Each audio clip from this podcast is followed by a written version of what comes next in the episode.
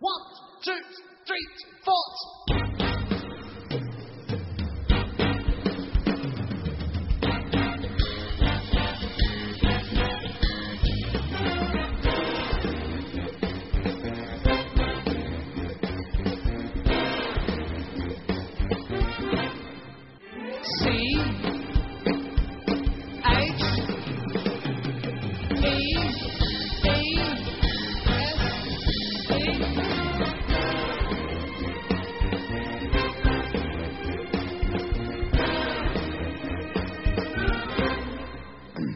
Cheese.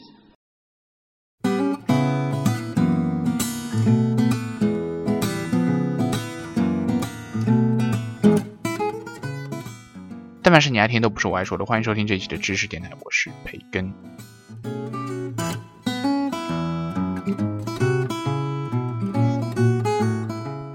我有个朋友在上海上班，他租了一个小房子，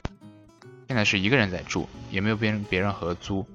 每次他讲起来自己的生活的时候，就总觉得他特别可怜，你知道吗？一个人起床，一个人上班，一个人吃饭，一个人打飞机。前两天他跟我说，就他有个惊天大发现，我就问他是什么嘛，他说：“哎，你有没有发现？就当你的屋子很乱的时候，你的心情会和你的屋子一样乱。可能你一天下来就并没有什么烦心的事情，但是回到家，打开门一看，哦，整个屋子都是那种杂乱无章，你就会不会莫名的开始心烦？相反的，也许你在工作上遇到了一些烦心事，但是当你回到家打开门的那一瞬间，你看到你自己的家里面非常的整洁干净，会不会觉得好像就进入到了一个避风港一样？所以他觉得，呃，你这个屋子的整洁与否会直接影响到你的生活质量和心情。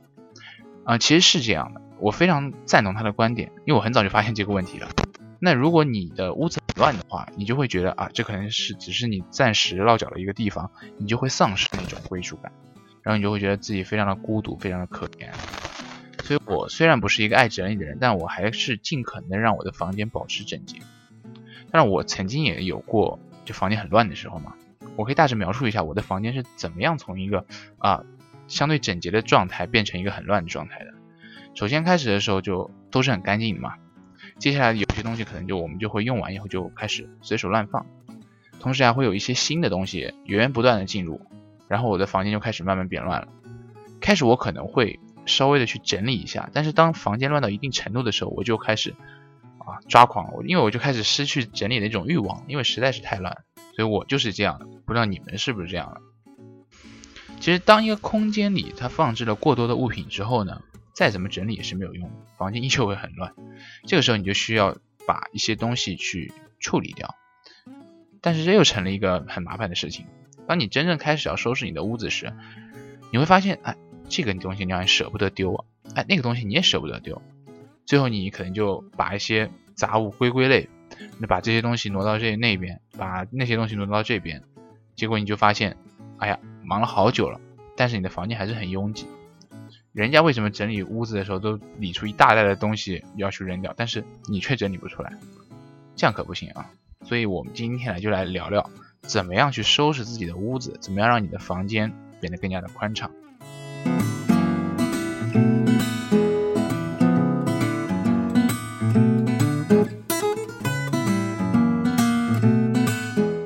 不知道你们有没有听过啊断舍离这个概念？那断舍离这个概念是由日本的杂物管理咨询师山下英子提出的一个整理观念。在山下英子提出这个断舍离的概念之后啊，就日本的话，当时就掀起了一个房间整理的风潮，就很多人去听了关于这个断舍离的讲座，或者读了断舍离的书，然后将书中所说的运用到了生活中去，就对自己的屋子和生活进行了一个前所未有的那种大扫除。很多人在大扫除之后啊，都表示到整个人的精神状态也跟这个屋子一样，一下子就变得好了很多，感觉人生就不能再完整，很神奇的感觉啊！啊，其实收拾屋子没有所谓的方法可言，把需要的东西归类放好，把不需要的东西整理出来扔掉，非常简单，就是这样。那之前讲到一个断舍离啊，具体指的是什么意思呢？这个断，它其实指的就是嗯，断绝不需要的东西。舍指的就是舍弃多余的废物，离指的是脱离对物品的执念。啊，这三个好像听起来都感觉很有内容的样子。所以接下来我们就来详细的介绍一下这个断舍离。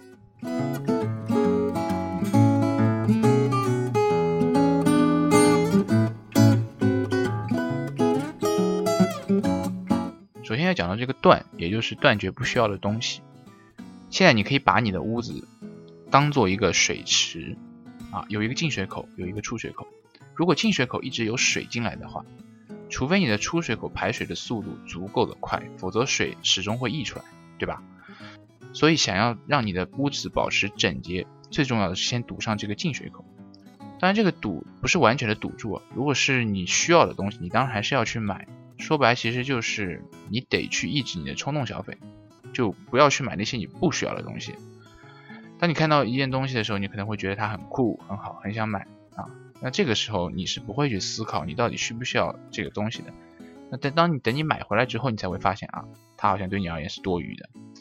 不过这个也不怨你，因为你要知道，现在很多的商家他都非常厉害，把消费者的心理摸得非常的透。他们会想方设法的让你去买你不需要的东西，因为他们会没有需求创造需求。打比方，我可能嗯曾经就在淘宝上买过一套寿司做寿司的工具，有刀啊，还有那个卷那个那个卷，还有一些乱七八糟的那个食材。当时在淘宝上看到的时候，是商品描述里面就在讲说，你买了这套工具以后，你就可以自己做寿司了。啊，比外面买的那些寿司啊要便宜的多，而且你制作寿司是一件非常有意思的事情。那相比吃寿司，啊，做寿司反而倒是一件很值得去享受的事情。除此之外，可能还有很多煽动性的文字，比如说啊，优惠啊、特价等等等等。就我一看那个价格也不贵，才二十几块钱吧，我当时就买了。然后买回来以后呢，就做了一次，然后就丢在那边。你说我丢我也舍不得丢，因为我觉得这个东西以后都有用。这买来才用了一次，丢了多可惜。像这样的例子还有很多。其实除了这个寿司工具啊，我还因为冲动消费买了过不少东西，比如说一些零食啊、衣服啊或者电子产电子产品等等。后来我就觉得，哎，这样不可行。如果再发展下去，我可能就要进入那种剁手一族的行列。我得想个办法抑制这种冲动消费。有的人可能会说，哎，你只要从此以后不再登淘宝不就好啦？其实剁手一族应该知道。这是没有用的，因为淘宝它并不是唯一能够让你产生购买欲的一个渠道。当你在生活中看到别人，比如说一件衣服很好看的时候，你可能就会想尽办法去找到这件衣服，然后把它给买下来，对吧？那么我后来是怎么去做的呢？其实我的定力并不比任何人好多少，但是我知道很多时候这种冲动消费的欲望都是一时的，于是我会把我看到后非常想买的东西啊写在一张纸头上面。列一张清单，然后等过个三五天，我再去看。如果我依旧很想买这个东西的话，我才会开始去考虑啊，这件东西对我的价值，我是不是应该买这件东西？但那个时候我的冲动已经没有这么强烈了，我往往能够很理性的去思考是否要购置这个东西。这个方法对我个人而言是挺有用的。就很多曾经就清单上列了很多东西，我可能一半东西都是不需要买的，然后后来就都没有买。但是我觉得这个东西的话，还是因人而异的。你们可以尝试一下，如果有用的话啊，你们也可以别忘了回来给我点个赞啊。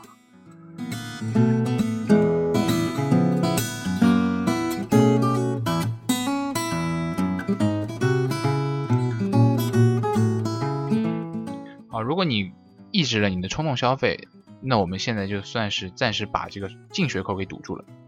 接下来我们要做的就是让我们的出水口变得畅通无阻。很多人的出水口其实都是被堵住的，因为在他们的眼里，家里的每一样东西对他们而言都是有用的。那像这个东西啊，承载着美好的回忆，那个说不定以后还用得上，结果收拾了一圈啊，一样也没有扔掉。有很多东西我们可能会觉得啊，曾经会对我们有很大的意义，所以我们就一直把它给保存着。举个例子来说，嗯，比如说我小时候会把别人送给我的礼物啊，生日礼物全部都留着。当然，大部分都是没有用的东西啊，比如说一些娃娃、玩具或者书。那长大以后，这些东西当然对我肯定是没有用的，但是我会觉得它曾经对我很有意义，于是我就会把它们堆到一个箱子里面去。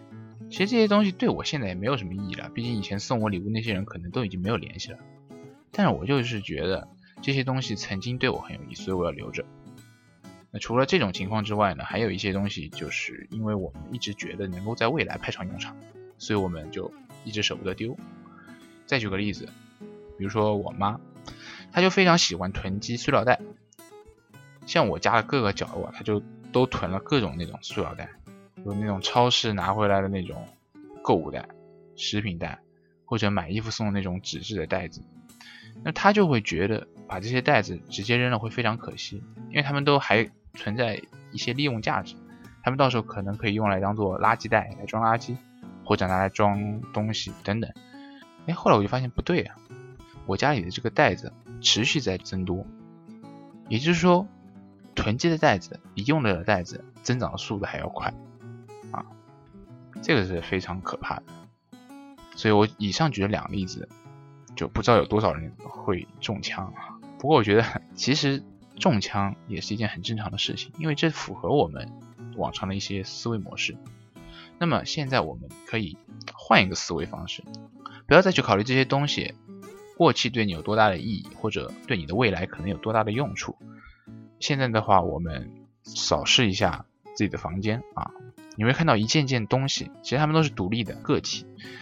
让我们抛开一切未知的因素啊，我们就只关注当下这件东西对于我们的价值，是需要还是不需要？其实这是一个很清晰的评判标准。你非常的干脆啊，就是你要就是要，不要就是不要。就但凡你觉得对你当下不存在任何价值的东西，你就只管把它们处理掉就可以了。那你可能会说，万一这些东西对我的未来真的有用怎么办？比如我把我家的这些塑料袋全都扔了，等哪一天我真的需要用它们来做垃圾袋来装垃圾的时候，却发现，哎呀，这些袋子早就被我扔了，那个时候我是不是会很后悔呢？那据我个人的经验而言的话，如果我很干脆的做出决定，把这些东西给扔了，那其实我是不太会后悔的。但如果相反的，我一直在纠结这个东西该不该丢啊，万一以后对我有用怎么办啊？然后纠结了很久，可能留着，可能丢掉。就像这样拖泥带水、犹豫不决，我倒是反而是很容易后悔。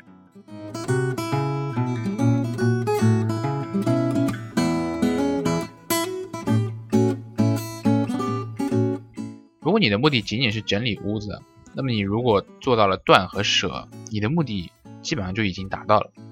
如果你带的是这个目的来听这一期的节目的话，那么这一期节目到这儿就可以结束了啊！那感谢收听这一期的知识电台，我们下期再见。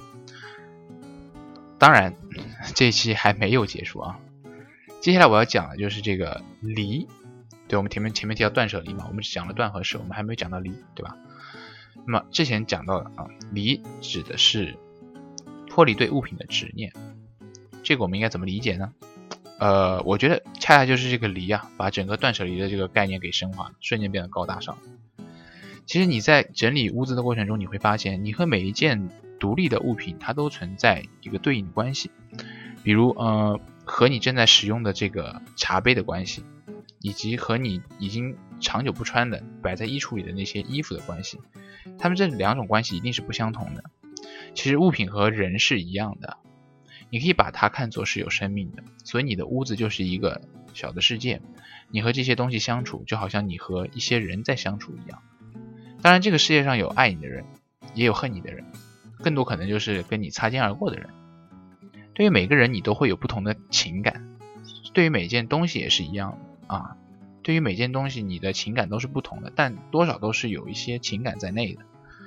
你可能会遇到这样的人，比如说，嗯，你很在乎他，你很害怕他不高兴，但是他并不会把你对他的这些呃付出、这些在乎记在心上，于是你的一切都在受对方的影响，你无意间就被对方给操纵。其实他也不想操纵你，但是你就是被他操纵。比如说你暗恋的男生。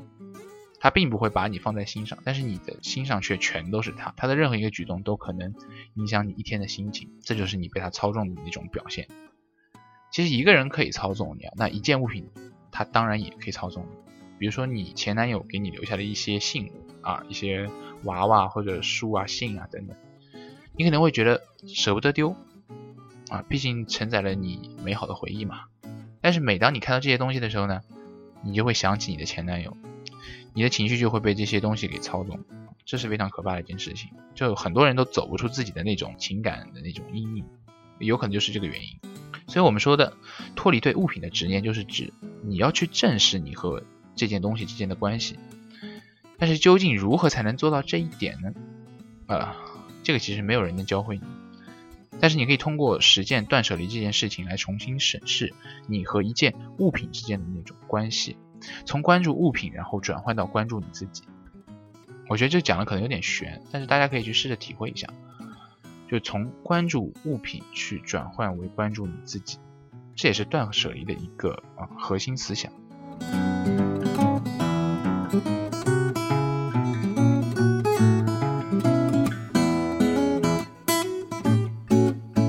最后想和大家说的是，断舍离不仅仅是一个收纳整理的概念，它同样也是一个人生整理的概念。其实你的人生和你的屋子是一样的，你一直在面临着很多的诱惑。你会产生非常多的欲望，就好像呃冲动消费一样，同时你也会遇到很多的选择，你经常会无从下手，就好像你整理屋子的时候，你不知道应该丢哪样东西一样，最后你还可能会经历很多的事情，一些让你耿耿于怀的事情，就好像你那些舍不得丢掉的东西一样，啊，如果你不断，你就无法控制你自己的欲望，反而会被这些欲望所操纵，以至于做出一些可能会令你后悔的事情。如果你不舍，你就会同时想去做很多的事情，就导致了精力分散，最终其实你一件事情都做不成。如果你不离，你就无法放下对一些事物的执念，比如说过去。如如果你无法忘记过去的话，你可能就会没有办法更好的生活。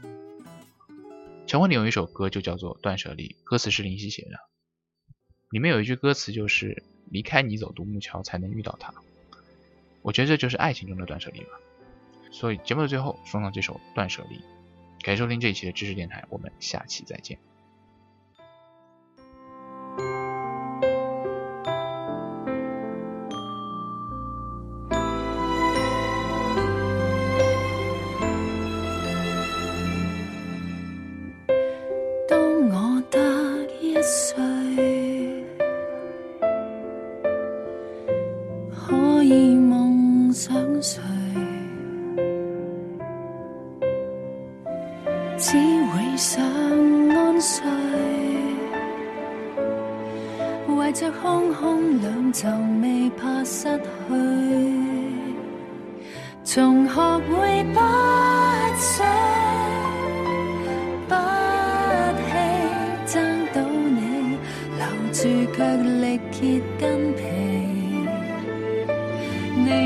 从没